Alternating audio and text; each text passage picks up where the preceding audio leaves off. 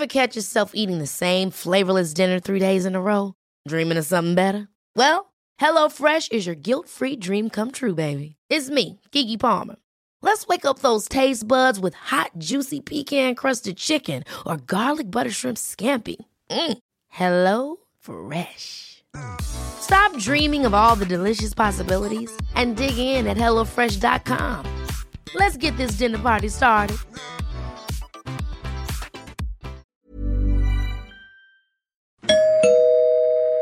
Werbung. Einfach lieben. Einfach glücklich und zufrieden, bis dass der Tod sie scheidet. Das ist noch immer die Idealvorstellung vieler Paare. Im Alltag aber begegnen Paare oft immer wieder den gleichen Konflikten, hängen sie in immer wiederkehrenden Mustern fest. Die Paartherapeutin Anna Wilitzki zeigt, wie Paare diese Konflikte erkennen und lösen können. Ihr Hörbuch Einfach lieben ist dabei äußerst unterhaltsam und fundiert und zeigt an vielen Beispielen aus Wilitzkis Praxisalltag, wie eine gute Liebesbeziehung gelingen und der Zauber vom Anfang der Beziehung neu belebt werden kann. Das Hörbuch erscheint als Download und im Streaming bei Argon Balance und als Buch im Rowold Verlag. Werbung Ende.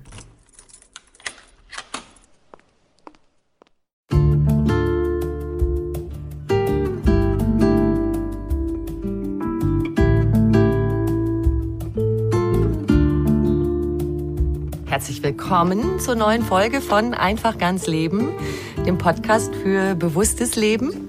Ich bin Jutta Rebrock, Moderatorin, Journalistin, Autorin und Sprecherin, unter anderem für Radionachrichten und Hörbücher. Und in diesem Podcast spreche ich alle zwei Wochen mit außergewöhnlichen Menschen über alles, was das Leben freudvoll, intensiver und entspannter macht. Heute ist bei mir Axel Büter, Farbexperte und Farbforscher mit dem Schwerpunkt Farbpsychologie, Licht und Farbwirkung. Er ist aktuell Professor für Didaktik der visuellen Kommunikation an der Bergischen Universität Wuppertal. Sein neues Buch hat den Titel Die geheimnisvolle Macht der Farben, wie sie unser Verhalten und Empfinden beeinflussen. Darüber sprechen wir heute. Viel Spaß beim Hören.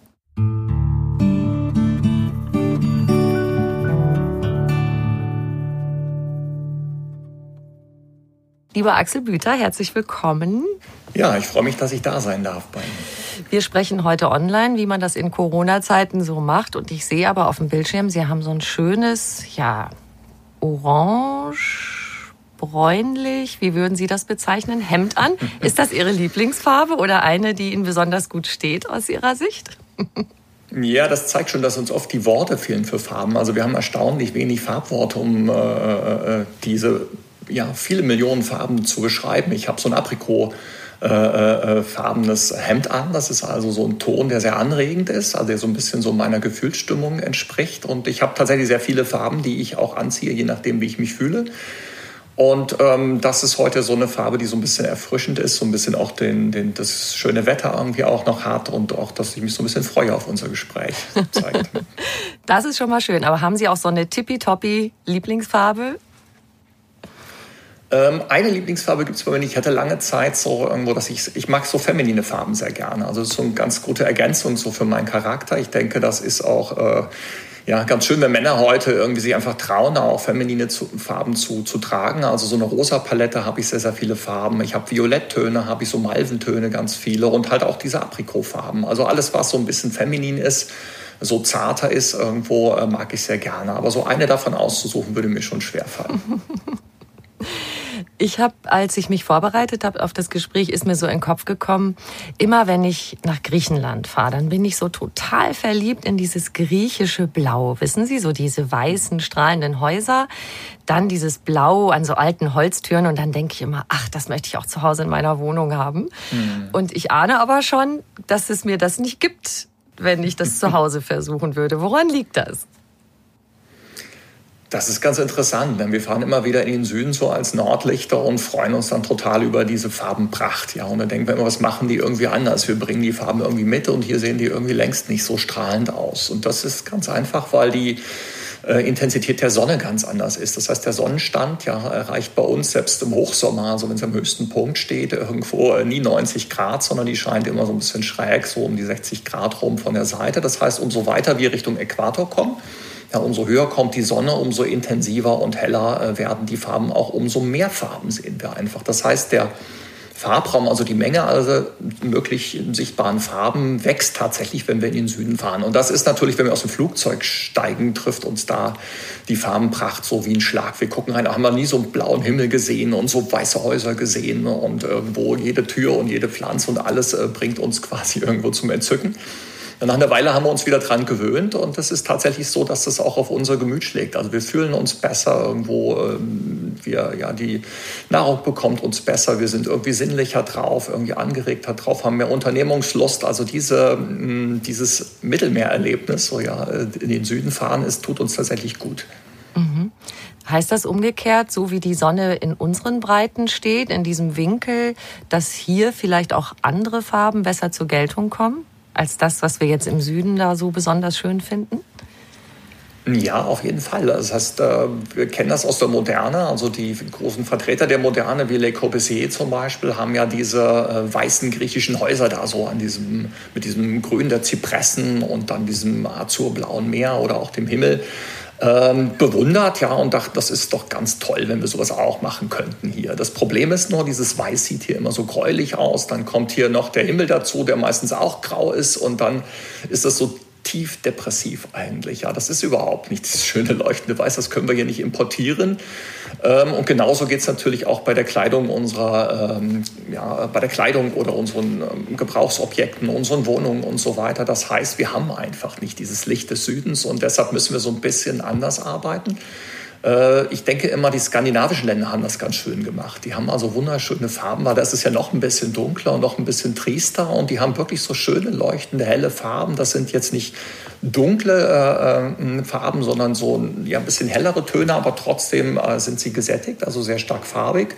Und ähm, insofern kann man sich an diesen nordischen Farben eigentlich ganz schön so fröhliche Farben, optimistische Farben, die einen so durch so einen langen Winter bringen können, abgucken. Mhm. Können wir vielleicht mal so ein bisschen was durchgehen, so verschiedene Lebensbereiche? Also wenn wir zwei jetzt, äh, sagen wir mal, eine Wohnung ideal einrichten oder einige Wohnbereiche, mhm. gehen wir mal ins Schlafzimmer, wo wir uns ausruhen, zur Ruhe kommen wollen. Was ist da farbmäßig vorteilhaft? Das ist ganz interessant, wie man so eine ideale Wohnung einrichten kann. Also ich werde natürlich als Farbexperte oft gefragt, ja, was ist denn jetzt quasi die beste Farbe für mein Schlafzimmer und meine Küche oder Wohnzimmer und so weiter. Und dann kann ich immer sagen, kommt drauf an, was für ein Mensch Sie sind, was Sie in diesem Schlafzimmer tun wollen, ja, oder in dem Badezimmer. Also es gab vielleicht eine Zeit lang, wo man ins Badezimmer gegangen ist, um sich zu waschen oder ins Schlafzimmer zum Schlafen. Und heute ist es so, dass man im Schlafzimmer auch gerne mal ein schönes Buch liest oder irgendwie auch einen Film guckt in Netflix oder wie auch immer. Das heißt, ähm, das ist nicht ein Raum, der nur zum Schlafen dient, sondern es ist auch so immer mehr ein Erlebnisraum. Wir haben mehr Zeit, wir tun andere, fallen nicht ins Bett und wollen einfach nur einschlafen dann ist es ganz einfach, also für jemand, der sein Schlafzimmer nur dazu nutzt, irgendwo, äh, um wirklich möglichst schnell in den Schlaf zu sinken, da sind natürlich irgendwo möglichst dunkel und möglichst auch dunkle, beruhigende Farben ganz gut. Ja, also so ein tiefes, dunkles Blau oder einfach auch irgendwo äh, äh, vielleicht ein, ein, warmes Grau könnte da eigentlich ganz schön sein. Also wenn man sowas irgendwie drin hat, dann ist das eigentlich sehr beruhigend und äh, sehr gut für den Schlaf. Wenn man eher so sinnliche Farben haben möchte, also sagen, ich lege mich jetzt nicht nur dahin und will gleich wegfallen irgendwo, also hohe äh, Melatoninausschüttung und dann geht das quasi ab in den Schlaf. Das, das geht ganz gut. Dann muss man im Prinzip sagen, okay, dann würde ich eher anregende Farben nehmen. Also ich habe zum Beispiel so Malvenfarbe, so ein bisschen so violetten Ton da drin in meinem Schlafzimmer und das ist eigentlich ganz schön. Ja. Das ist eine sinnliche Farbe äh, die regt einen nochmal nicht zu stark auf, aber irgendwo ein bisschen an und dann kann man so ein bisschen noch irgendwas machen, bevor man dann in den Schlaf fällt. Also es ist so eine schöne Farbe des Übergangs. Wir mhm. kennen das irgendwie ganz schön, wenn die Sonne untergeht, dann gibt es nochmal so eine Phase, wo das so tief violett wird und irgendwie auch ja, so ein bisschen so eine, so eine, so eine ähm, Farbe, die so eigentlich irgendwie schon auch in eine andere Welt irgendwie weist, die Fantasie nochmal anregt. Also das kann ich eigentlich empfehlen, wenn man noch so ein bisschen so eine romantische Phase oder so eine besinnliche Phase so in seinem Schlafräumen zubringen möchte. Okay, weil die muss ja im Grunde beides leisten, ja, dass man noch ein bisschen dieses Anregende hat, aber dann trotzdem zur Ruhe kommt. Ja. Ich habe auch gedacht, bei, beim Kinderzimmer zum Beispiel, das Kinderzimmer ist ja Raum zum Spielen, Raum zum Lernen und die Kleinen sollen da auch zur Ruhe kommen. Das ist bestimmt die schwierigste Aufgabe, oder? Ja, das ist ganz interessant. Also wir hatten das auch bei der ähm, Farbgestaltung von Schulen genau das gleiche Problem. Ja, Grundschulen, ja, was machen denn die Schüler in diesen Räumen? Ja, das ist irgendwie die Kuschelecke, das ist Kreativität, das, dann sollen sie irgendwie konzentriert und aufmerksam sein. Alles im gleichen Raum mit der gleichen Atmosphäre geht eigentlich gar nicht. Ne? Und das ist natürlich ganz interessant. Also wir wissen aus Untersuchungen zum Beispiel, dass wir zum Beispiel mit so bläulichem Licht oder so auch so frischen, äh, bläulichen, kühlen Farben ähm, ganz schön die Konzentration äh, ähm, fördern können. Das heißt, Schüler machen in der Schule, Grundschüler weniger äh, Fehler zum Beispiel, die arbeiten angeregter, intensiver. Und das können wir natürlich auch in unserem Kinderzimmer haben. Also wenn wir sagen, okay, wir möchten, dass sie da irgendwo ähm, ganz konzentriert sind, ja, vielleicht auch ein bisschen zur Ruhe kommen und nicht so wild sind und so weiter, dann sind so kühle Farben auch ganz, ähm, ganz gut. Also wenn wir ein Kind haben, was eigentlich eher so hyperaktiv ist, dann können wir das da auch ein bisschen runterregeln. Wenn wir aber ein Kind haben, ja, also äh, was eher meine Tochter zum Beispiel, die ist völlig anders als mein Sohn. Also eine Tochter, da muss man eher so ein bisschen ja, Dampf machen, damit sie sich irgendwie irgendwie bewegt hat. Da sind natürlich anregende Farben ganz gut. Bei anderen ja, äh, ähm, Kindern an Naturellen kann man sagen, okay, hol die mal ein bisschen runter. Deshalb würde ich auch nicht sagen, blau für Jungen ja, und rosa irgendwie für Mädchen, sondern eigentlich eher gucken, wie ist das naturell. Ja, und wenn ich sage, meinem Kind tut das gut, das ein bisschen runterzufahren, dann kann ich das eher so mit so einer kühleren Palette. Äh, das muss nicht nur blau sein, das können auch so bläuliche türkise Töne sein, das können auch äh, welche, die so leicht ins Violett reingehen. Also diese ganze Palette ähm, der kühlen Töne sind da, ist da sehr äh, geeignet, um so ein bisschen runterzufahren, das Temperament. Und gleichzeitig auch das konzentrierte Arbeiten vielleicht auch äh, zu fördern wenn Kinder sich ja wenig konzentrieren können. Hat man aber so ein Kind, was so eher so ein bisschen müde ist oder eigentlich sagt, oh nee, ich möchte jetzt nicht so richtig und so, dann ist es auch wichtig, wiederum ähm, anregende Sachen zu schaffen, äh, anregende Atmosphären zu schaffen. Das heißt, das ist ganz wichtig, also das Temperament des Kindes anzugucken. Die Mitte ist so grün, das heißt, wenn man nicht so ah. genau weiß, dann kann man eigentlich mit Grüntönen eigentlich immer ganz schön liegen. Das ist so die Mitte irgendwo äh, unserer Farbwelt. So äh, keine wirklich neutrale Farbe, das ist eigentlich auch eine Farbe, die uns beruhigt so ein Stück weit, aber auch äh, nicht zu stark und nicht zu, äh, nicht zu stark quasi anregt, ja, und nicht äh, wirklich irgendwie zu stark zur Ruhe bringt. Also das ist eine ganz schöne Mitte. Ähm, wenn wir dann irgendwo ein bisschen eher zur Ruhe kommen wollen, wie gesagt, irgendwo ist es, äh, kann man das eigentlich ganz schön machen mit dem kühleren Bereich. Und wenn wir irgendwie anregen wollen, dann kann man auch mal ein bisschen Richtung Orange gehen mit den Farben. Und zum Schlafen kann man dann wahrscheinlich das mit Licht wieder ganz schön ausgleichen, oder? Dass man so das richtige Licht am Abend schafft, was so ein bisschen gemütlich ist? Ja, das ist ganz interessant, weil sowieso Farben kann man nicht ohne Licht irgendwie erzeugen. Wenn wir das Licht abdrehen, dann wird es halt dunkel. Das heißt, Farben gibt es überhaupt nur, weil es Licht gibt. Und Licht ist irgendwie farbig. Ich sage immer irgendwo, äh, Licht färbt. Ja, und äh, Farbe ist im Prinzip, äh, schafft auch irgendwie Helligkeit. Das heißt, wir müssen uns über diese Interaktion, also die Lichtquelle, ja, mit den äh, Raumoberflächen eigentlich so ein Stück weit eine Atmosphäre arbeiten, auch überlegen, haben wir vielleicht ein großes Licht an der Decke, finde ich immer, ist eine schwierige Atmosphäre oder lieber verschiedene kleine Lichtquellen irgendwo im Zimmer verteilt. Ganz toll und wichtig ist natürlich Tageslicht oder aber auch Tageslichtqualität äh, bei ähm, unseren Lichtquellen im Zimmer. Das heißt, wenn Sie Licht kaufen, das richtige Licht, ist wichtig, dass wir eine hohe ähm, Farbwiedergabeindex haben. Das können Sie erkennen. Das kennt natürlich keiner dieses Wort, aber das können Sie erkennen, wenn Sie sagen Farbwiedergabeindex, einfach merken, so Richtung 90. Das ist ein gutes Licht. Das heißt, 90 Prozent aller Farben können wiedergegeben werden. So 10 Prozent fallen weg. Das hat man halt nur bei der Sonne oder der altbekannten Glühlampe, die leider nicht mehr geht. Ähm, wenn wir aber jetzt äh, eine normale, äh, sagen wir mal, wenn wir nicht darauf achten, was für eine Qualität das Licht hat, kriegen wir meistens so um die 80, 70. Bei Neonlicht oder diesen schrecklichen Energiesparleuchten, die es äh, bis vor kurzem noch gab, da haben wir so ungefähr 60. Farbwiedergabeindex. Das heißt, 40 Prozent aller Farben fallen weg. Das heißt, es sieht alles ganz grauenhaft aus. Personen sehen ungesund aus. Ja, äh, Kleidungsfarben gefallen uns nicht mehr.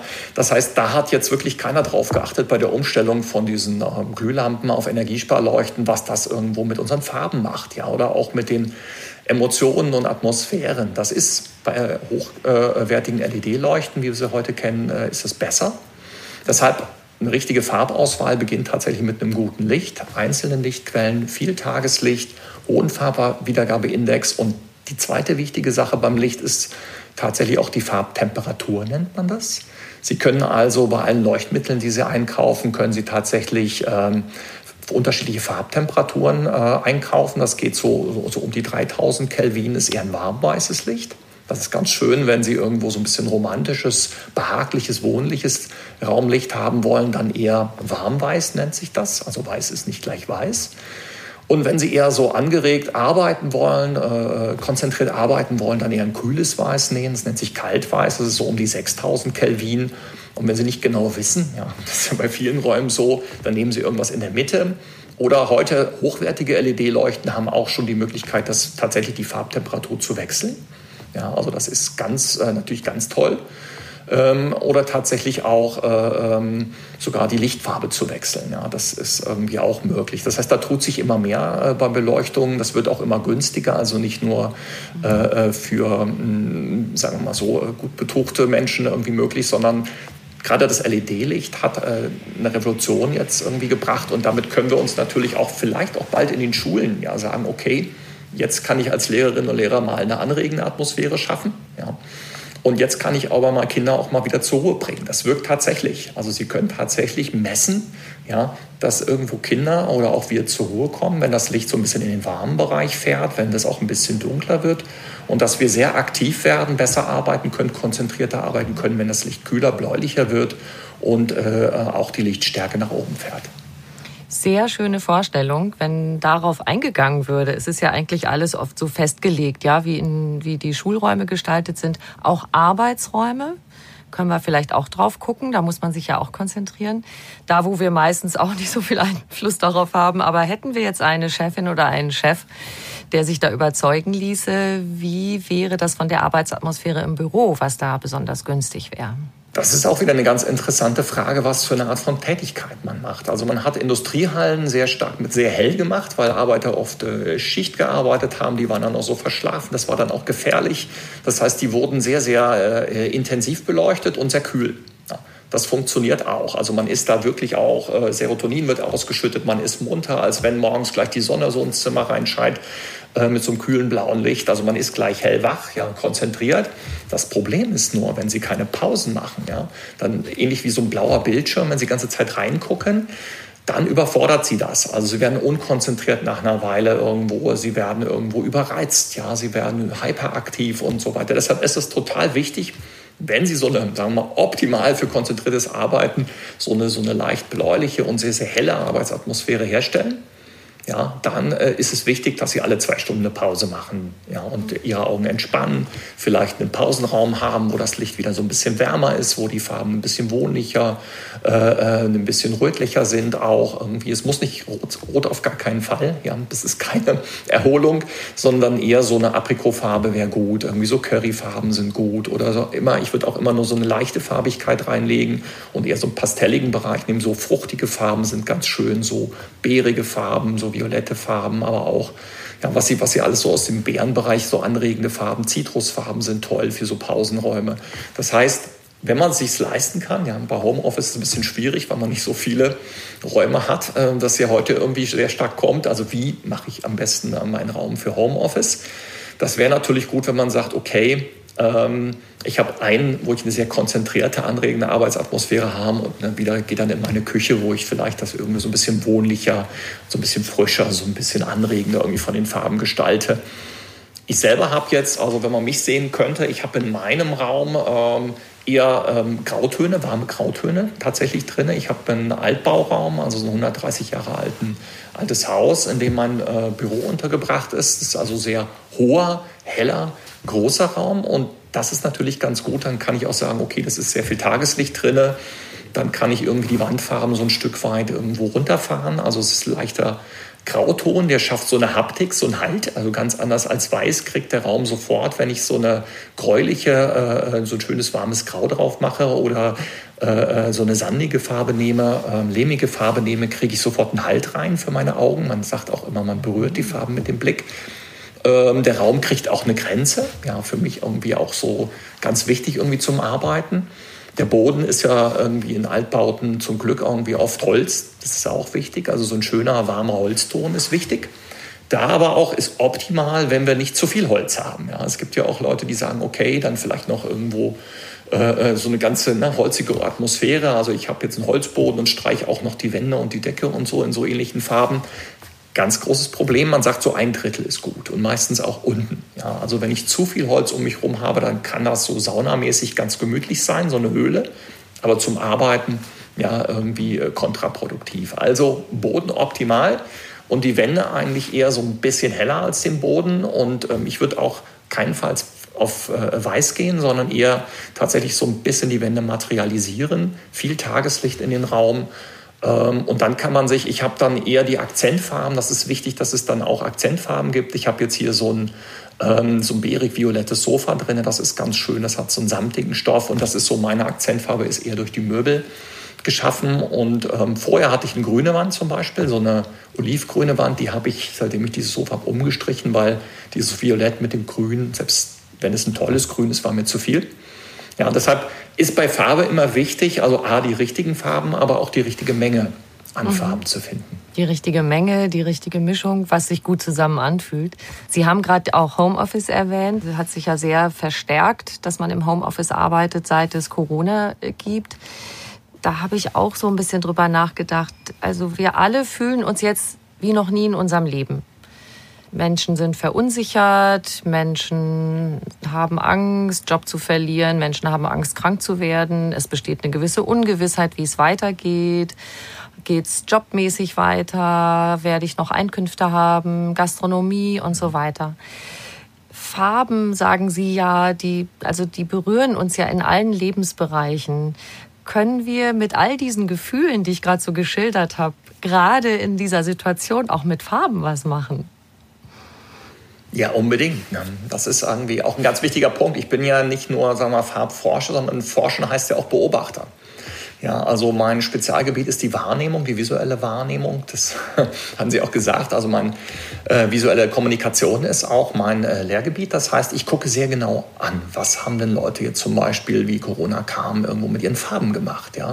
Und man konnte sehen, dass sich so die Umwelt auch entfärbt hat. Es ist so ähnlich wie im Herbst, wo man immer denkt, oh Mann, ja, jetzt kommt irgendwie die trieste, lichtarme Jahreszeit und jetzt entfärbt sich auch noch alles. Ja, die Sommerkleider werden weggehängt ja, und Anzüge und T-Shirts und so weiter. Und jetzt irgendwie holt man seine grauen und schwarzen Sachen raus und es ist irgendwie doppelt depressiv. Dann wäre ich auch immer gefragt, warum machen die Leute denn das? Also warum ja, zieht man sich auch noch so an, wenn das so ist? Oder wenn jetzt Corona kommt, warum ist man nicht mehr fröhlich, sondern man entfärbt sich einfach alles? Ja, warum ist man nicht mehr, setzt dem nichts entgegen, was da draußen ist? Es wird ein bisschen besser jetzt auch mit dem Sommer jetzt tatsächlich, aber dieses Jahr ist wesentlich äh, weniger farbig irgendwo von dem, was so draußen passiert, als die Jahre davor. Das ist ganz interessant. Und die ja, auch, man merkt auch ganz gut, also wie ist gerade die Stimmungslage der Bevölkerung, je nachdem färbt sich das auch wieder bunter oder entfärbt sich. Ja, auch wenn sie reisen, wenn sie in Diktaturen kommen, ist es eher triest und grau, das merkt man sofort. Oder wenn ja irgendwo so Kulturen irgendwie sehr lebendig sind, sehr nahbar sind, sehr viel auch laut reden und so weiter, dann ist es meistens auch sehr bunt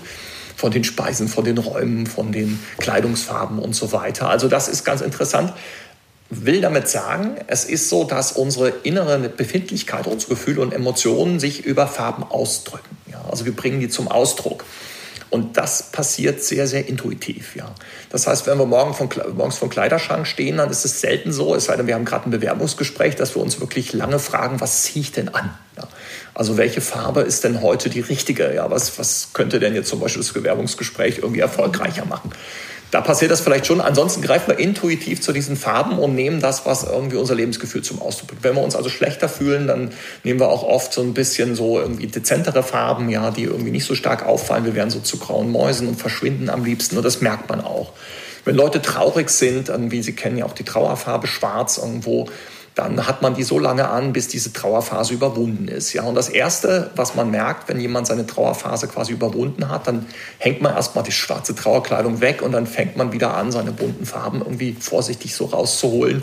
Und das ist ganz interessant, weil die Menschen oft noch gar nicht wissen, ja, dass sie wieder bereit sind, jetzt irgendwie tatsächlich wieder ins Leben zurückzukehren. Dann wechselt man schon die Farben.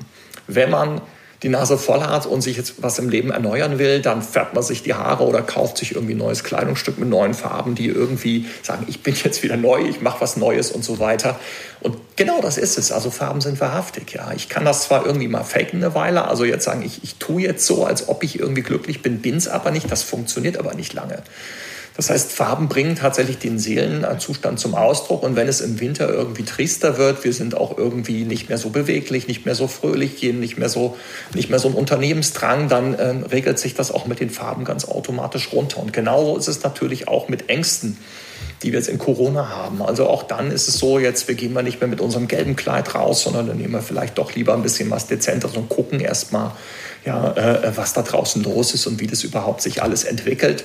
Und dieses, ja, dieses Gehemmte, diese Vorsicht, dieses, ja, so ein bisschen diese Paralyse, was uns so ein bisschen lähmt, auch im Moment, das merkt man tatsächlich auch in der Farbigkeit, das sieht man. Mhm. Ich finde es total spannend, weil Sie gerade gesagt haben, Farben sind wahrhaftig und wir drücken mit den Farben aus, dass wir vielleicht gerade nicht so gut gestimmt sind. Kann es denn aber helfen, wenn wir dann doch zu diesen helleren, fröhlichen Farben, die eigentlich was anderes ausdrücken, wenn wir zu diesen Farben greifen, dass wir dann doch auch die Stimmung positiv beeinflussen? Oder kommen wir uns dann so vor wie im falschen Fummel und ich tue nur so, als ob, weil das ist ja gar nicht so. Ich glaube, es ist wahnsinnig wichtig, ja, dass wir versuchen, mit Farben auch äh, ähm, positive Emotionen zu wecken. Also bei uns zum Beispiel auch irgendwie so zum Beispiel Stimmungstiefs äh, äh entgegenzuwirken. Das ist so ähnlich wie so lach doch mal mehr. Ja? Also so irgendwo, klar, ich kann das versuchen, irgendwo mehr zu lachen. Ich kann auch versuchen, ja, fröhliche Farben zu tragen, wenn mir eigentlich nicht so zumute ist. Und es ist beides ähnlich, ja. Also irgendwo, wenn dieses irgendwie, ich merke das schon, wenn ich auch selber sage auch oft, ja, also irgendwie, ja, guck doch mal ein bisschen freundlicher, wenn jemand begegnest oder lach doch mal mehr oder so. Und ich meine, es wirkt, ja. Also genauso, wenn sie fröhlichere Farben haben, ist genauso, als wenn sie mehr lachen. Ja, also ihr Gegenüber nimmt sie als fröhlicher, als offener, als gesprächsbereiter, als kommunikativer wahr. Und ähm, sie haben offenere Menschen dann irgendwie gegenüber. Und ähm, es findet mehr Unterhaltung statt. Ich habe das auch mit Versuchen übrigens gemacht. Ich habe auch tatsächlich mal geguckt, irgendwie, ob verschiedene Farben verschiedene Reaktionen irgendwo äh, bewirken. Das ist tatsächlich so. Also wenn Sie schwarz anziehen, können Sie die Anzahl Ihrer Kontakte minimieren. Ja, das ist so. Das schafft eine Distanz, das schafft Ihnen, das gibt Ihnen so eine Art Aura, so eine Würde. Ja, irgendwie so eine Unnahbarkeit irgendwo. Das hat auch was Cooles irgendwo. Aber es ist irgendwie wahnsinnig schwer, damit irgendwie Menschen kennenzulernen, die Sie nicht schon kennen. Ja, und auch bei den Leuten, die Sie kennen, irgendwo so richtig herzliche irgendwie Stimmung irgendwie zu wecken und so weiter. Das ist, äh, ist also tatsächlich irgendwo so schwarz-grau, irgendwo ähm, auch weiß. Also die ganzen Unbuntfarben sind wirklich wirklich wenig geeignet irgendwo, um ähm, ja, neue Begegnungen irgendwie zu schaffen, um Menschen fröhlich zu stimmen, um tatsächlich auch über dieses Jahr irgendwo ein Lachen im Gesicht gegenüber zu sind, selber auch wieder fröhlicher zu werden. Ähm, da ist es total wichtig, also selber tatsächlich irgendwo zu sagen, okay, ich gehe da jetzt raus und ich bin gut drauf und ähm, ich ziehe mich auch so an und äh, signalisiere mit meinen Farben auch, dass das stimmt, weil Farbe ist ja irgendwie nonverbale Kommunikation. Das heißt, sie können ja, rausgehen und wenn das nicht glaubwürdig ist, äh, was sie quasi anderen vorspielen, dann ähm, funktioniert das auch nicht. Das heißt, es ist auch wichtig, ja, dass sie tatsächlich auch sagen, okay, ähm, ich na, lebe das jetzt auch und ich ziehe mir jetzt vielleicht auch mein Sommerkleid ein, obwohl mir gar nicht so zumute ist, irgendwo mit diesen fröhlichen Farben und ähm, ich bin jetzt irgendwo mal gut drauf und gehe mal raus und probiere das und dann klappt es auch häufig. Ist ja auch eine Resonanz. Ja, ich meine, man sagt ja auch, das Gehirn reagiert, also selbst wenn man gar nicht gut drauf ist, aber man lächelt und die Mundwinkel gehen hoch, dass das mhm. Gehirn mhm. das Signal bekommt, also gute Laune, entsprechende Stoffe ausschüttet. Wenn ich mich fröhlich kleide und damit äh, ein Echo hervorrufe bei meinem Gegenüber, was positiv ist, dann kann man sich ja im schönsten Sinne auch hochschaukeln in eine bessere Stimmung, oder? Ja, genau. Resonanz ist sowieso das wichtige Wort, weil die Frage ist ja auch immer, ähm, die man sich bei Farben irgendwie nicht stellt, weil sie so selbstverständlich sind, ist die Frage, warum gibt es überhaupt Farben? Warum? Ja, ist die Welt voller Farben. Es ist ja alles farbig. Der Himmel ist farbig, das Meer ist farbig, die Natur ist farbig. Aber auch bei uns im Kulturraum ist alles farbig. Und auch wenn man mal von diesem äh, Fehlurteil irgendwie absieht, dass weiß keine Farbe ist oder schwarz, ist natürlich totaler Blödsinn. Also wenn Sie einen weißen Pulli bestellen oder ein schwarzes Auto, dann sagen Sie nicht, Sie wollen ein farbloses haben, sondern das sind natürlich sind das Farben. Ja, es sind Unbuntfarben, wie man die nennt, und Buntfarben und so weiter. Also unsere gesamte Welt ist angefüllt mit Farben und wir fragen uns eigentlich nie, warum ist das eigentlich so? Ist das eigentlich für jeden so? Sehen wir alle die gleichen Farben? Ja, und das ist total interessant. Also wenn man sich mal ganz kurz so vor Augen ruft, zu sagen, okay, dass es Farben überhaupt gibt, ist eine Meisterleistung eigentlich der Natur, der Biologie. Ja, also wir verbrauchen, sagt man so, so 60 bis 80 Prozent unserer neuronalen Ressourcen für das Farbensehen. Also das, was unser Gehirn macht, ist zum ganz großen Teil einfach nur Farbinformationen auswerten. Also die Bilder vor unseren Augen, die permanent da durchrauschen, ja, bestehen ja quasi aus Farben. Das ist also das Material unserer Bilder. Das Sinnesmaterial sind Farben. Und damit hat unser Gehirn eigentlich wahnsinnig viel zu tun. Und wenn man mal guckt, also wir sprechen jetzt zum Beispiel hier in diesem Podcast miteinander, haben so eine Datenleitung, der Hörnerv so ungefähr 30.000, sagt man, äh, Fasern ist das irgendwie, der Sehnerv hat ungefähr eine Million Fasern, die da irgendwie wow. durchlaufen. Ja, irgendwo. Und dann kann man sich vorstellen, was da los ist, also was da ständig passiert. Und es ist auch keine Einbahnstraße. Also es geht jetzt nicht so über die Augen Richtung Gehirn, sondern umgedreht auch immer wieder vom Gehirn Richtung Augen werden Signale irgendwo geschickt. Das heißt, wir fokussieren unser Gehirn gegenüber suchen uns neue Ziele und so weiter. Das heißt, die Augen sind ständig in Bewegung ähm, und das ist Kommunikation. Das heißt, Farbe ist das wichtigste Kommunikationsmittel ja, der Natur, der Biologie wo die meisten Ressourcen für verwendet werden, auch Pflanzen, die ja gar keine Augen haben, wo man sagen würde, auch gar kein Gehirn und so weiter. Ja, äh, können die denn auch über Farben kommunizieren? Na, die wären nicht so schön farbig, wenn die nicht irgendwo die mhm. Farbe als Kommunikationsmittel bräuchten. Ja? Das ist nicht das Sehen nur allein. Also das Chlorophyll ist ja auch ein Kommunikationsmittel, wo sie im Prinzip die Photosynthese betreiben ja, und sich dann immer zum Licht hin wachsen. Ja, das heißt, es erzählt ihnen, wo ist das beste Licht, da wachsen die hin. Auch Blaualgen und so weiter, das sind die ältesten Lebewesen, diese Cyanobakterien, die schwimmen schon zum Licht. Ja, das sind so die ersten Kommunikationsmechanismen, die wir überhaupt haben beim Leben. Und wenn sich das dann immer komplexer quasi entwickelt, so irgendwo vom Einzeller über immer Mehrzeller, dann kommen wir irgendwann zu uns, ja, über eine ganze große Kette, die ich mir jetzt hier spare, weil das alleine würde irgendwie schon ein Gespräch füllen. Ja, aber wir sind auch nicht das Ende der Evolution. Also es gibt Lebewesen, die sehen noch wesentlich mehr Farben als wir, also Vögel zum Beispiel, die da in großer Höhe fliegen, weil Farbe ist Information. Also in dieser großen Höhe als Raubvogel sehen sie zum Beispiel an den Urinspuren von Mäusen irgendwo, wie frisch ist der Urin, ist die noch irgendwo in der Nähe oder ist die schon weg? Ja, und sie können mit ganz vielen kleinen Informationen zum Beispiel neue Lebensräume erobern. Und das bei uns ist auch so. Also wir kommen aus einem grünen Lebensraum. Die Hälfte aller Farben, die wir sehen, sind Grüntöne. Und dann sind so am Rande, ja, hat sich das quasi entwickelt, dass wir auch noch äh, kurzwellige und langwellige äh, Farben wahrnehmen, also so rot oder Blautöne wahrnehmen. Das Blaue geht dann ins Violette rein und zwischen dem Rot liegt noch das Orange und das Gelb. Das heißt, das hat sich durch eine ja, Gendoppelung quasi äh, stückchenweise irgendwie entwickelt, dass wir äh, mit vielen anderen Lebewesen eigentlich immer mehr Farben sehen. Aber das wäre nicht passiert, wenn das nicht für uns einen biologischen Nutzen hätte. Also zum Beispiel wir reife Früchte erkennen. Ja, das ist also ganz wichtig, dass wir Emotionen auf dem Gesicht unseres Gegenübers erkennen oder dass wir sehen, ob ein Mensch gesund ist oder nicht, um unsere Gene weiterzugeben. Ah, das also wenn so ein Mensch zum Beispiel aussieht, an der Hautfarbe sehen wir das dann, ne? Also ja, ob ja. die so ein bisschen rosig oder eher so gelblich fahl die Haut aussieht. Mhm. Genau, wir machen irgendwie so viel Wesen, ob die Haut jetzt braun ist oder weiß oder so. Das hat eigentlich nur, das ist nur das Sonnenschutzpigment, was da drin ist, das Melanin. Ja, also kommt jemand näher vom Äquator, mehr Sonnenschutzpigment drin, also super geeignet.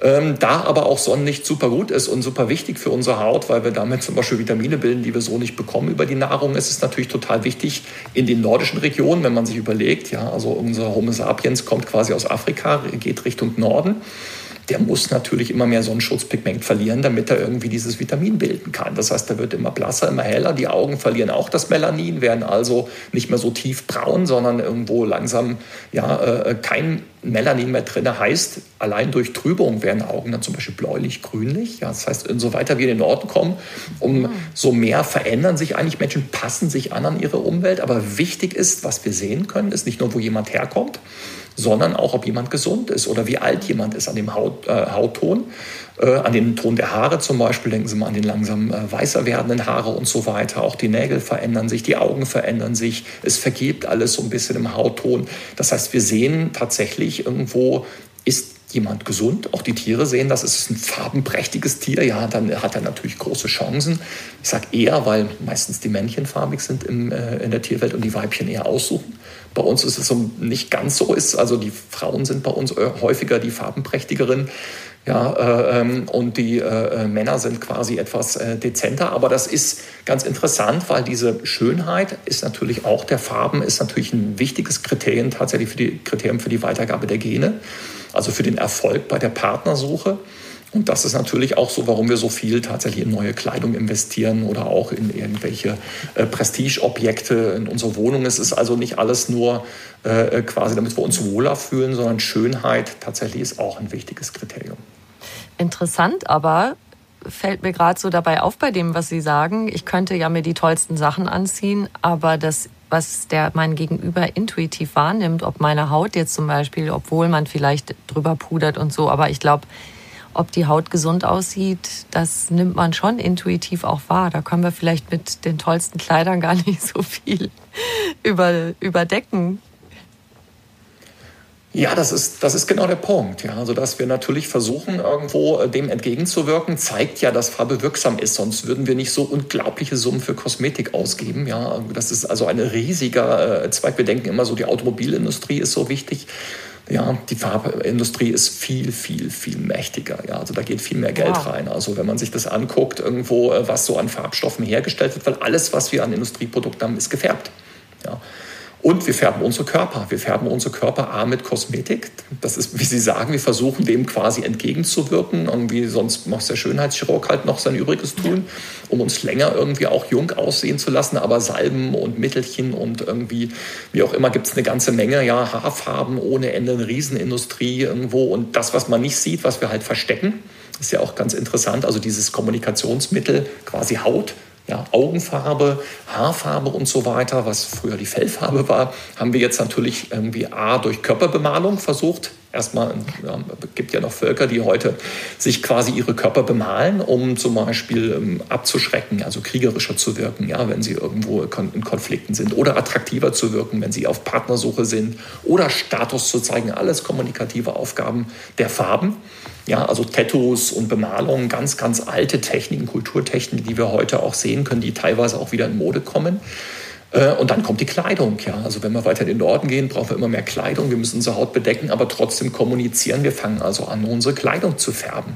Ja, und das merken wir gar nicht. Wir denken heute, ja, wir färben die Kleidung irgendwie. Stimmt gar nicht. Also jede Kleidungsfarbe, jede Wohnungsfarbe, jede Auto, Objektfarbe hat einen kommunikativen Zweck. Genauso wie jede Farbe der Natur. Bei der Kleidung finde ich auch spannend.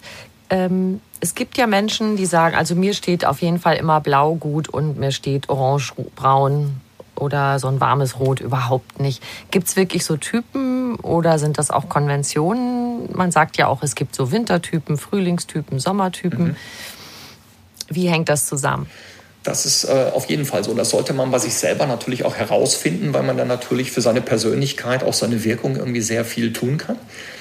Das Wichtigste ist natürlich heute, dass ich gesund aussehe, also vital aussehe. Ja. Und das auch, egal was für ein Alter ich habe, also ein junger Mensch ist es nicht so schwierig, vital auszusehen. Also, aber wenn man so ins Seniorenalter reinkommt, was ja heute auch noch sehr, sehr lange auch äh, vital ausgenutzt wird, dann ist natürlich auch wichtig, dass ich jetzt nicht so diese Farben trage, die man früher so angefangen hat, wenn man älter wurde, zu tragen. Also immer mehr so beige, ja, Brauntöne irgendwie bis hin zum Schwarz und Grau. Also sich so zu entfärben und zu sagen, okay, ich bin jetzt quasi eher so außen vor, ich bin jetzt habe mich zur Ruhe gesetzt und irgendwie warte jetzt auf meinen Tod, sondern wenn man vital bleiben will, und das merkt man auch in Kleidungsmoden, wir haben ja so ein bisschen so zweigespaltene äh, Senioren heute, A, die tatsächlich irgendwo nur noch auf der Couch liegen und irgendwie nichts mehr vom Leben wissen wollen und die, die wahnsinnig vital sind, ja, die irgendwo Spaß haben, Lust haben am Leben bis ins hohe Alter rein. Und das sehen Sie auch in den Kleidungsfarben. Sie können also direkt an den Kleidungsfarben, wenn Sie ältere Menschen sehen, irgendwo gucken, ist das jemand, der vital ist, der im Leben ist,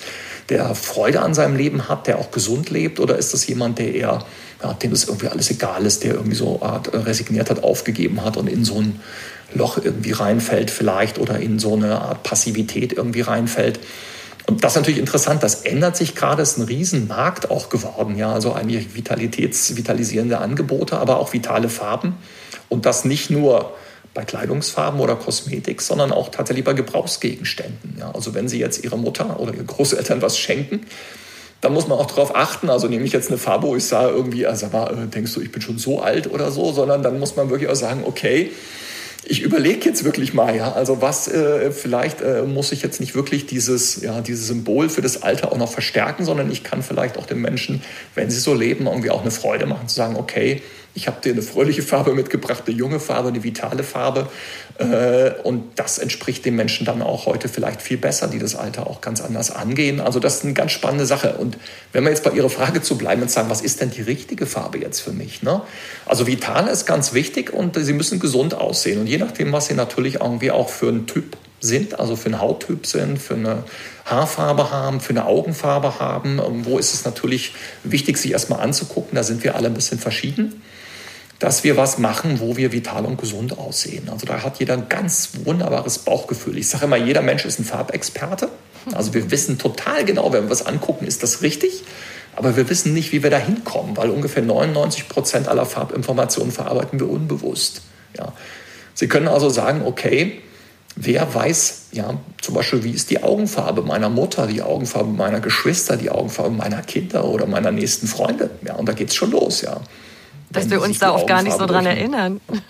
Ja, ja, aber sie gucken die ständig in die Augen. Wir gucken ständig ja. an, wenn wir uns unterhalten. Aber wenn wir sagen, ja, guck doch mal, was für eine Lippenfarbe hat denn der Mensch, ja, oder was für eine Zahnfarbe oder was für eine Gesichtsfarbe und so weiter. so weiß oder ein bisschen oder so. Aber so richtig klar, ja, oder die Augenfarbe ist ja eigentlich, sollte sehr prägnant sein. Wir gucken uns ständig in die Augen beim Unterhalten. Das ist aber so lustig. Mal zu überlegen. Ich muss ja. gerade einhaken, weil das erinnert mich an irgendeine Filmszene. Das ist so ganz gemein, wie eine Frau einen Typen sozusagen auf die Probe stellt. Mhm. Den kennt sie jetzt schon eine Weile und sie will ihm eigentlich sagen, du bist gar nicht so aufmerksam zu mir und schließt die Augen und sagt, was habe ich für eine Augenfarbe? Und er sagt natürlich, die falsche ist klar. Ja. und das finde ich so witzig, dass Sie das jetzt sagen, dass uns das eigentlich allen passiert ja. und uns vielleicht gar nicht so an ad hoc an die Augenfarbe des Partners oder anderer uns nahestehenden Menschen erinnern, ist gar nicht schlimm, ne? nee, das ist halt so, ne, weil unser Gedächtnis ist zwar wahnsinnig groß, aber unser Aufmerksamkeitsgedächtnis, also das ist, was wir bewusst erleben, das ist dieser Arbeitsspeicher, Arbeitsgedächtnis, das ist wahnsinnig klein. Das heißt, wir haben wirklich nur eine ganz, ganz kleine Kapazität, die Welt bewusst zu erleben, bewusst zu leben. Und dann müssen wir schon sehr genau darauf achten, müssen Dinge wichtig nehmen. Also so zum Beispiel, ich gucke jetzt mal, was für eine Augenfarbe der oder die hat irgendwo, damit wir irgendwie das wahrnehmen oder was für eine Lippenfarbe oder für einen Lippenstift oder so. Und da sind Frauen, ja, biologisch gesehen, die sehr viel genaueren Beobachter. Also da haben sie viel größere Chancen, wenn sie die Frau nachher fragen, also was hatten der für eine Kleidungsfarbe angehabt oder was hatten der für eine Augenfarbe oder irgendwie was auch immer oder wie sah es in dessen Wohnung aus, haben sie bei Frauen sehr viel mehr Erfolg, weil die die genaueren Beobachterinnen sind. Das ist so biologisch, sagt man so, äh, bedingt. Ja, irgendwo, man sagt, der Mann war eher der Jäger, der ging raus, der brauchte nicht so genau wissen irgendwo. Und die Frauen, die mussten ganz genau, also soziale Kontakte und gucken, wie, wie ist jemand drauf und wie ist der gerade gelaunt und wie, wie ist denn der jetzt der neue irgendwie verhältn der sich, was hat der für Eigenschaften, für Charaktereigenschaften, für Milieu und so weiter. Und das kann man natürlich an solchen äußerlichen Anzeichen wie Farben wunderbar beobachten.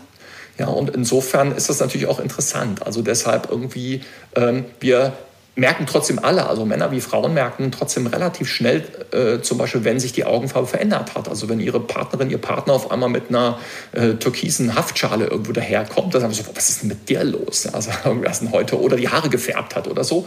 Das heißt, da merken wir, das rückt sofort in die Aufmerksamkeit. Also wir müssen es irgendwie gewusst haben, sonst wüssten wir ja die Änderung nicht. Ne? Aber wir können uns trotzdem, weil es implizites Wissen, also unbewusst verarbeitetes Wissen ist, wir können die Farbe nicht zum Ausdruck bringen, weil dazu muss man jemand sagen, guck mal genau hin zum Beispiel durch Versprachlichung, welche Augenfarbe habe ich denn? Ich sage, ja, das ist so ein, ja, so ein, so ein, so ein Graublau, dann habe ich es zur Sprache gebracht, einen Moment in meinem Bewusstsein gebracht und packt das auch in ein anderes Gedächtnis, also explizites Gedächtnis, also kann dann auch wieder sagen, du hast graublaue Augen. Ne?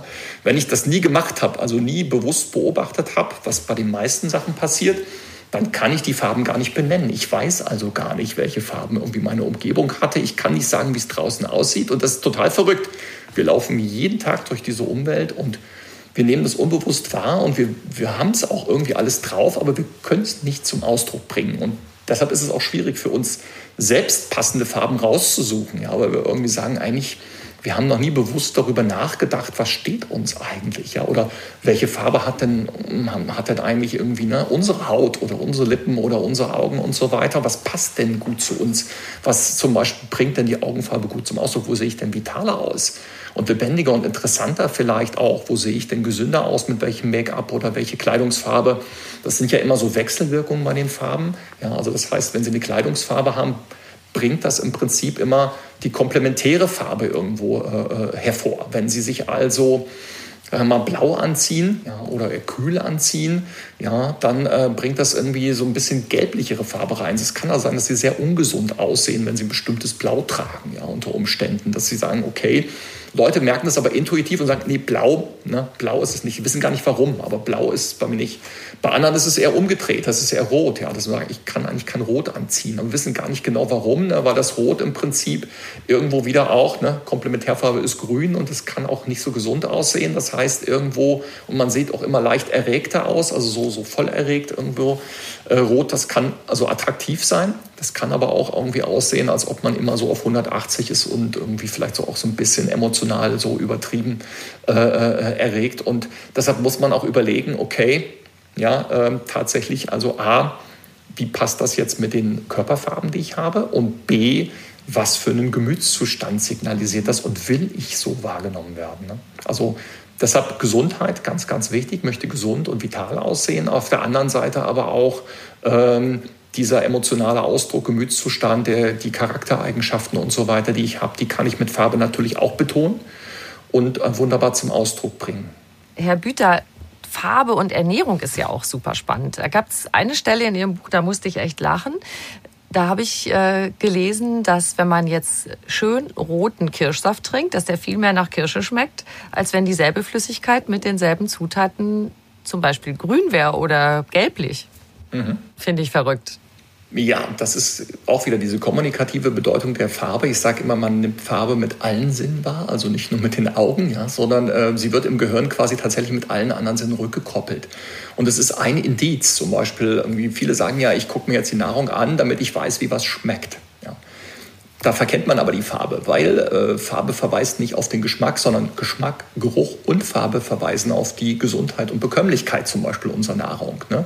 Und das sind also Indizien, die wir sammeln. Und Farbe ist dann natürlich, hat natürlich den riesen Vorteil, dass wir irgendwie uns ein Urteil bilden können, bevor wir es im Mund haben. Das heißt, wir können vorher irgendwo äh, tatsächlich irgendwo feststellen, ähm, ob wir da Lust drauf haben oder nicht, ne? ob uns das vielleicht irgendwie bekommt oder nicht. Äh, Problem ist natürlich nur heute, dass wir irgendwie nicht mehr wie in der Natur irgendwie keinen Zucker haben und dann, dann total äh, natürlich auf reife Früchte irgendwie aus sind. Und wenn wir die mal gekriegt haben, haben wir die gepflückt und gegessen und waren irgendwie ganz froh, mal so eine riesen irgendwie Zuckerarie zu haben, die dann wiederum angehalten hat. Heute haben wir wieder das Problem, dass dieser Trieb ist noch da. Also so zuckerhaltige Nahrung wirkt auf uns magisch. Ne? Und wir laden natürlich irgendwie Kakao und Schokolade und Süßigkeiten und Beerenfrüchte und was auch immer wir alles finden irgendwie. Äh, und das wird gefärbt alles und äh, beeinflusst natürlich tatsächlich auch ähm, unser ähm, Ernährungsverhalten, unser, unser Konsumverhalten und auch unsere Gesundheit. Also bei den Wechselwirkung ist natürlich ganz interessant, da Geschmack, Geruch, ja, auch die, die, die Haptik, also wie sich das im Mund anfühlt, ja, ist das irgendwie glitschig eher oder ist das irgendwie ein bisschen härter? Also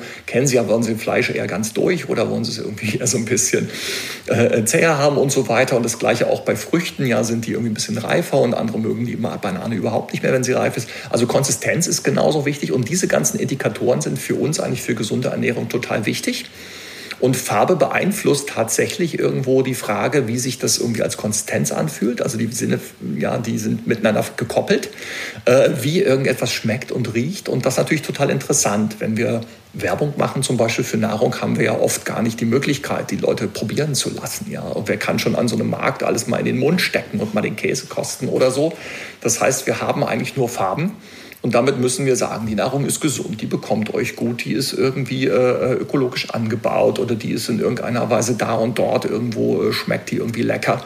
Das heißt, es wird alles über Farben kommuniziert und deshalb ja, hat A, die Natur hat viele Farbstoffe drin, damit wir das kommunizieren. Ich hatte das ja mal angesprochen. Wir haben also Blütenfarben, damit wir quasi irgendwo die Insektenwände angelockt und konsumieren da quasi irgendwo diesen, diese Pollen, ja, um die dann zu verbreiten und kriegen dafür dann irgendwie ähm, ja, Zucker irgendwo von den Pflanzen und wir konsumieren Früchte tatsächlich irgendwo auch. Die Pflanzen locken tatsächlich Primaten an.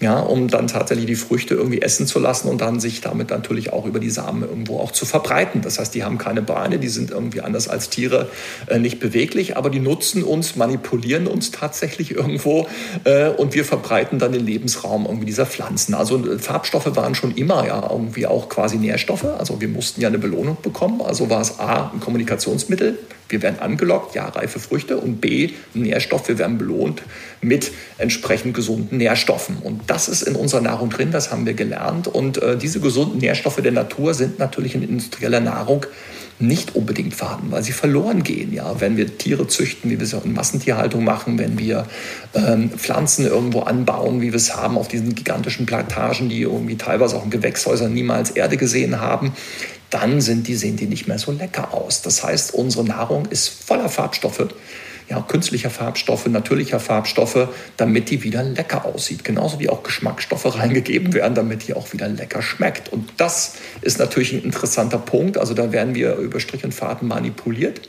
Ja, wie Fleisch wird zum Beispiel kurz nach der Schlachtung ja. grau.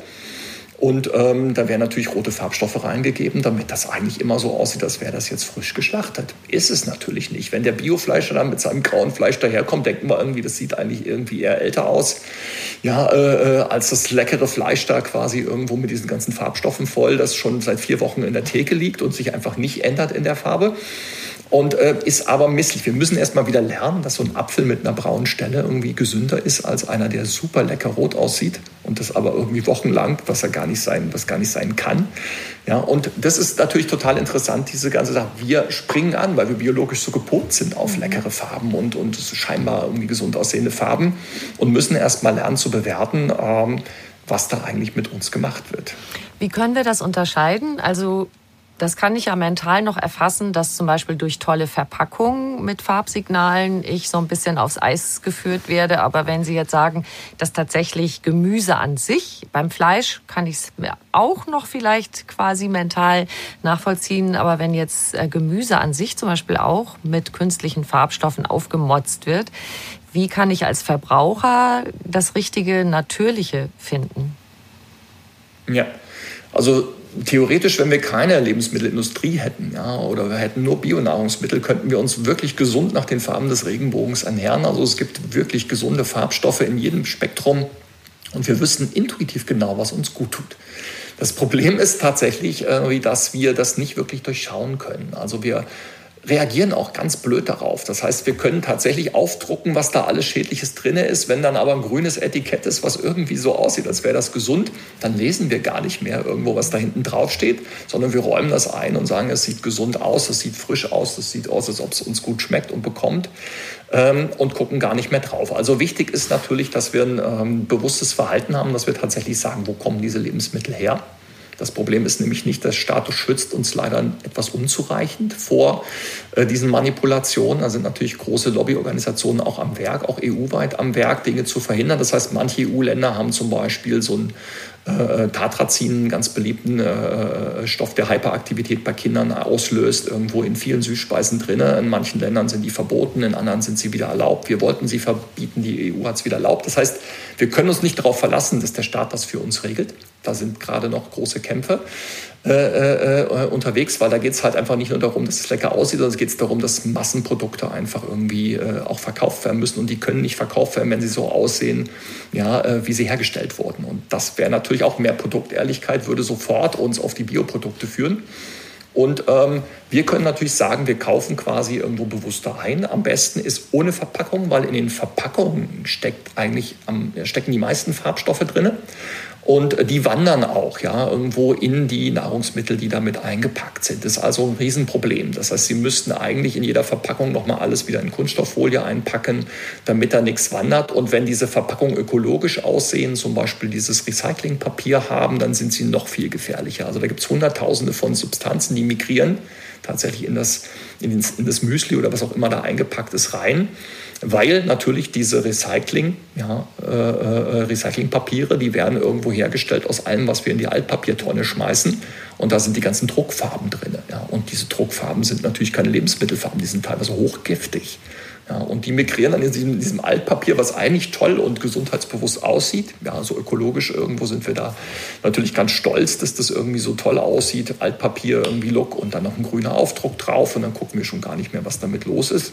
Also und deshalb besser. am besten keine Verpackung. Ja, und am besten irgendwo Bionahrungsmittel oder ne, aus der Umgebung, wo wir wissen, der stellt das her, vielleicht lokaler Landwirt, der das dann auch verkauft, der das irgendwie ökologisch herstellt. Also eigentlich müssen wir wieder so ein Stück zurück ja, in unseren Ernährungsgewohnheiten, irgendwie, dass wir selber ja, uns irgendwie äh, vergewissern, wo kommt das her, wie ist das hergestellt und kann ich das essen, weil ich kann leider diesen ganzen äh, tollen Farben, die das hat, nicht mehr wirklich trauen. Und abgesehen jetzt von verpackten Sachen, sowas wie die Tomate aus dem Gewächshaus, ich sag's jetzt mal, ohne jemanden zu nahe treten zu wollen, aus Holland, die noch keine Erde gesehen hat, die ist aber so rot, wie sie rot ist, oder bin ich da auch, werde ich da auch veräppelt? Ja, das ist natürlich interessant. Bei Tomaten ist es so natürlich, dass diese Giftstoffe, also das Grün, ja, ist quasi noch giftig. Wenn Sie eine grüne Tomate essen, da sind Giftstoffe drin. Würde uns also wahrscheinlich nicht gut bekommen. Das wandert tatsächlich raus, ja. Und diese roten Stoffe, die sind natürlich auch gesund, die roten Farbstoffe, die da drinnen aufgebaut werden. Und dem kann man schon trauen. Also wenn eine Tomate dann richtig rot aussieht, das ist schon irgendwo ähm, ein Zeichen dafür, dass sie jetzt auch irgendwo am besten verdaulich ist und am, den höchsten Nährwert hat. Das ist schon richtig. Aber wir wissen natürlich nicht genau, was da vielleicht noch an Nebenwirkungen äh, durch diesen äh, Prozess irgendwo äh, reingekommen ist in das Nahrungsmittel. Wir wissen auch nicht genau, ähm, wie im Prinzip irgendwo äh, tatsächlich diese ja, künstliche Befruchtung, irgendwo diese künstliche Aufzucht, diese ganzen Stoffe, die reingegeben werden, damit die auch wächst, also was da an Nebenwirkungen alles irgendwie noch mit verbunden ist, damit die dann so aussieht wie eine natürliche gereifte Tomate, das sehen wir alles nicht da draußen. Das heißt, wir sehen die Oberfläche, wir sehen, dass sie eigentlich natürlich aussieht. Und ähm, das ist ein großes Problem tatsächlich. Das können wir nicht alleine mehr an der Farbe erkennen. Also die Farbe täuscht uns da tatsächlich perfekt. Ist ja auch eine mit der biologischen Funktion, die Täuschung, ja, die wirklich gut funktioniert. Und da sind wir tatsächlich darauf angewiesen, dass auf unserem Verstand, also wirklich zu sagen, okay, wir müssen mehr gucken, wo kommt das her, wie ist das hergestellt, ähm, wer hat das geliefert und ähm, dann können wir irgendwie sicher sein, dass es uns auch bekommt. Ja, Augen auf auch, was steht da an Herkunft und das ist auch oft nicht so leicht zu entschlüsseln, wie ich weiß. Deshalb gehen wir doch mal lieber wieder auf den Wochenmarkt, gell?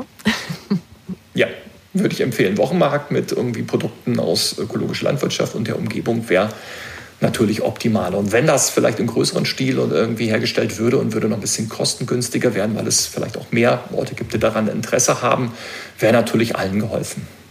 Super. Guter Tipp. Ich würde auch noch gern einen Punkt ansprechen, der mich wirklich fasziniert hat in Ihrem Buch. Sie haben Intensivstationen in einem Krankenhaus neu eingerichtet mit Farben und Licht und damit ganz große Wirkung erzielt. Können Sie das noch ganz kurz schildern? Was haben Sie da verändert? Welche Wirkung hatte das sowohl auf die Patienten als auch aufs äh, Pflegepersonal? Ich finde auch das, wenn man das zu Ende denkt, wie mhm. viel tolle Wirkung man erreichen kann, das fasziniert mich wirklich total. Ja, also das war ein Projekt, wo wir auch äh, nicht davon, ja, wir waren selber überrascht. Also die Chefärztin zum Beispiel ist ja eine so, man kennt das ja so aus der Schulmedizin irgendwo, also so, ja, man weiß gar nicht so genau, außer jetzt so richtig na, schulmedizinische Methoden ist eigentlich alles andere so eher so als Charlatanerie äh, äh, verbrämt, ja, also so Gerüche oder Farben oder Licht oder irgendwas in der Richtung irgendwo kann man machen, ja, oder so, aber dann kommt die Medizin. Und es ist natürlich irgendwie mitnichten so. Also es ist so, dass beides, ja, also die sinnliche Wahrnehmung irgendwie zur Gesundung beitragen kann, wie aber auch natürlich irgendwo auch die Schulmedizin mit Medikamenten und entsprechenden äh, Behandlungen. Und das ist in diesem äh, Experiment dann oft, wir haben vier Intensivstationen tatsächlich neu farbgestaltet. Bei dem Licht haben wir nur die Lichtqualität, was ich anfangs beschrieben habe, irgendwie quasi ausgewechselt. Wir haben in dem Patientenzimmer eher ein warmweißes Licht mit hohem Farbwiedergabeindex gemacht. Also die Farben kann man gut sehen aber es ist eher so ein bisschen behaglicher und wohnlicher und an den Fluren zum Beispiel eher so ein kaltweißes Licht. Und das ist wieder interessant, weil wenn man von diesem ja, etwas kühleren äh, Bereich der öffentlichen Räume jetzt da eintritt, dann haben wir nachher in Umfragen auch äh, äh rausbekommen, zum Beispiel, dass es auch Menschen werden leiser. Es ist nicht nur so, dass man irgendwie sich behaglicher fühlt, dass man irgendwo lieber irgendwie da ist, dass man mehr Vertrauen auch hat, ja, was ganz, ganz wichtig war. Also man hat mehr Vertrauen in die Behandlung, in die Medizin, dadurch, dass es irgendwie die Menschen auch, die zu einem kommen, die sehen nicht mehr in so einem kalten Licht, sehen die auch so aus, als ob die immer so ja, emotional nicht dabei sind. Also stellen Sie sich mal vor, Sie haben eine Pflegerin, Pfleger, der kümmert sich rührend um Sie auf der Intensivstation, sieht aber immer so aus, als ob er das nicht gerne macht. Ja. So, dann sind Sie natürlich als Patient, der das irgendwie so im Unterbewusstsein mitkriegen, denken Sie auch irgendwie, der macht so an mir rum und eigentlich hat er gar keine Lust darauf. Ne? Und es liegt aber nur daran, dass er quasi so unbeteiligt aussieht. Wenn man aber jetzt Tageslicht hat oder man hat ein wärmer, warmweißes Licht oder auch Raumfarben, die so ein bisschen so einen wärmeren, äh, behaglicheren Eindruck machen, ähm, dann sehen Menschen auf einmal irgendwie so aus, als ob sie das, was sie tun, auch lieber tun. Und so haben wir auch feststellen können, zum Beispiel, dass sich äh, die Qualität der Pflege, die wahrgenommene Qualität der Pflege tatsächlich so um 30, manchmal 40 Prozent verbessert hat. Das heißt, Menschen fühlen sich besser gepflegt, obwohl sie genauso gepflegt werden wie vorher. Toll. Und das ist natürlich auch für das Pflegepersonal wieder super.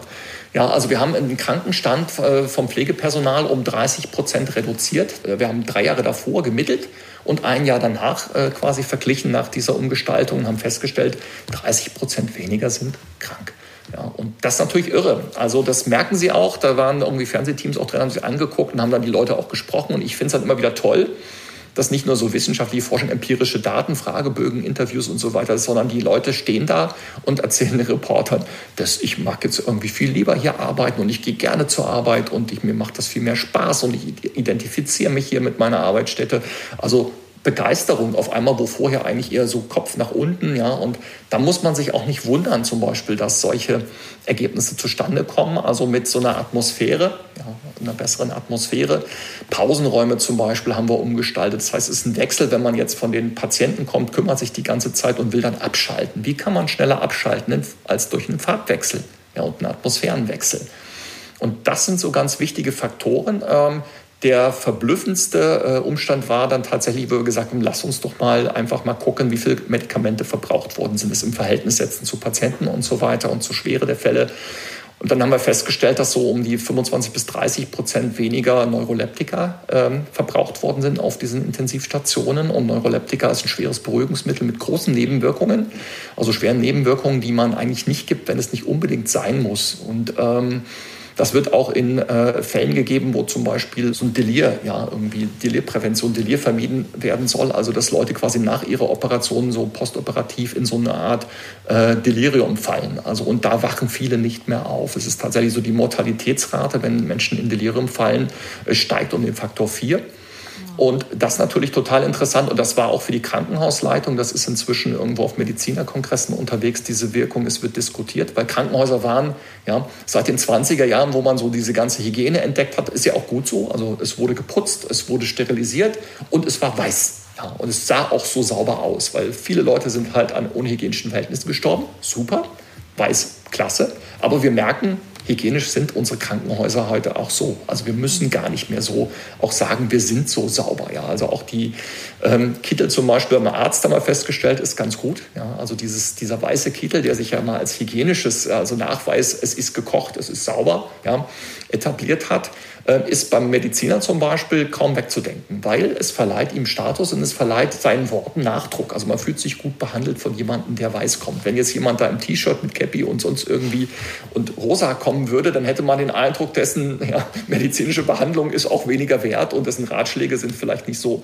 äh, seriös und so weiter. Das heißt, bei Medizinern ist ganz lustig, hat sich dieses Weiß tatsächlich als so, ja, das ist irgendwie kompetent. Ja, das hat sich zum Beispiel, die haben sich überhaupt nicht verändert durch diese Farbgestaltung. Die waren vorher gleich wie hinterher. Aber das Pflegepersonal, ja, also da ist zum Beispiel, da fühlt man sich besser behandelt, wenn die nicht so weiß und steril sind und auch die Räume irgendwie, irgendwie ein bisschen freundlicher sind. Also ganz interessanter Punkt. Es ändert sich quasi für Schulmediziner, war das ein Schock. Es ändert sich tatsächlich durch solche weichen, soften Faktoren wie Farbe und Licht tatsächlich auch äh, die Gesundheit der Menschen äh, in Klinik. Und das kann man natürlich auch übertragen auf den Arbeitsplatz, das kann man übertragen auf Wohnungen. Es ist also wahnsinnig wichtig, tatsächlich über diese Faktoren nachzudenken. Mich haut das total um. Ich finde es super schön und hoffe, dass diese Idee weit in die Welt hinausgetragen wird. Und dass es, dass es eben Wohlfühlen in einer Zeit, wo man eigentlich krank ist. Dann die, die sich um uns kümmern, ja, die Helden der Corona-Zeit auch, ja, die Pflegekräfte. Und genau. natürlich das Wohlfühlen zu Hause, was wir heute auch besprochen haben. Sehr schön. Ich habe am Schluss immer noch eine Frage, Herr Büter, die ich allen meinen Gästen stelle. Die möchte ich Ihnen auch gern stellen.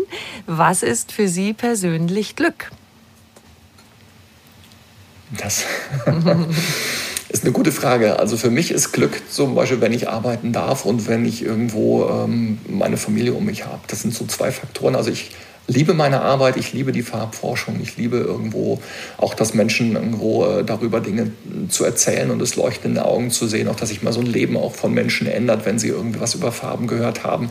Das, das gibt mir total viel, das ist für mich Glück. Deshalb auch diese Corona-Zeit, wo das Ganze jetzt hier irgendwie so rapide äh, zum Erliegen gekommen ist, das war für mich auch wirklich Unglück. Also eine Erfahrung, die mich wirklich auch unglücklich gemacht hat. Ich war wirklich irgendwo niedergeschlagen daraus und da war wieder die Familie wichtig, also zu sagen, okay, sie haben irgendwie eine Frau, die ihnen irgendwie äh, emotional irgendwo dann da ist irgendwo oder auch Kinder, die irgendwie da sind und so, dann merken sie, sie fallen nicht irgendwo rein, sondern sie werden aufgefangen und das ist natürlich wichtig. Also dass Glück nicht nur ja, auf Arbeit basiert, sondern dass man auch seine sozialen äh, ähm, Verhältnisse irgendwo in Ordnung hat. Und also ich glaube, diese, dieses Ausgewogene so zwischen irgendwo arbeiten dürfen, auch schöne Arbeit machen dürfen und, und, und eine Familie, die einen liebt, die man liebt, um sich zu haben, das ist für mich Glück. Wunderbar. Vielen, vielen lieben Dank für dieses schöne Gespräch, Herr Büter. Danke auch.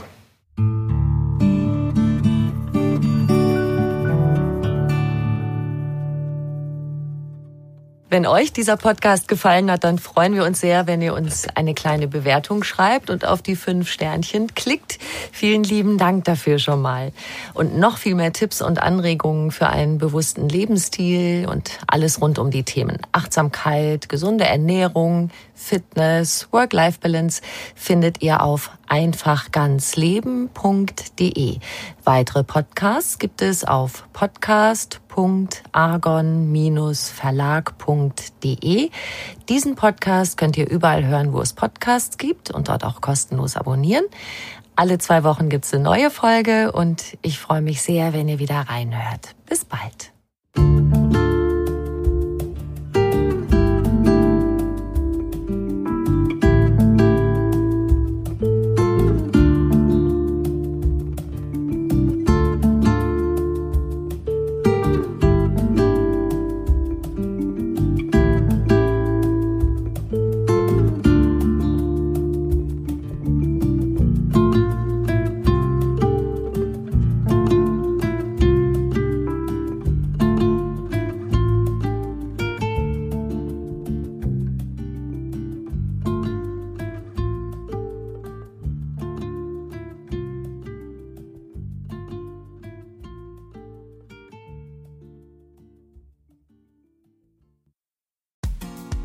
Frauenstimmen.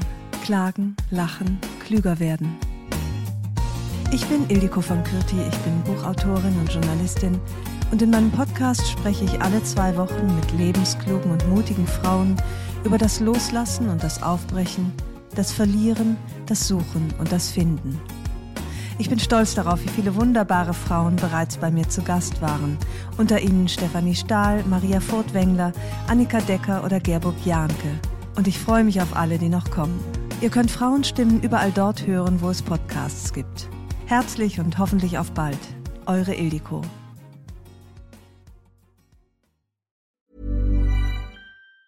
Ever catch yourself eating the same flavorless dinner three days in a row? Dreaming of something better? Well, HelloFresh is your guilt-free dream come true, baby. It's me, Kiki Palmer. Let's wake up those taste buds with hot, juicy pecan crusted chicken or garlic butter shrimp scampi. Mm. Hello Fresh. Stop dreaming of all the delicious possibilities and dig in at HelloFresh.com. Let's get this dinner party started.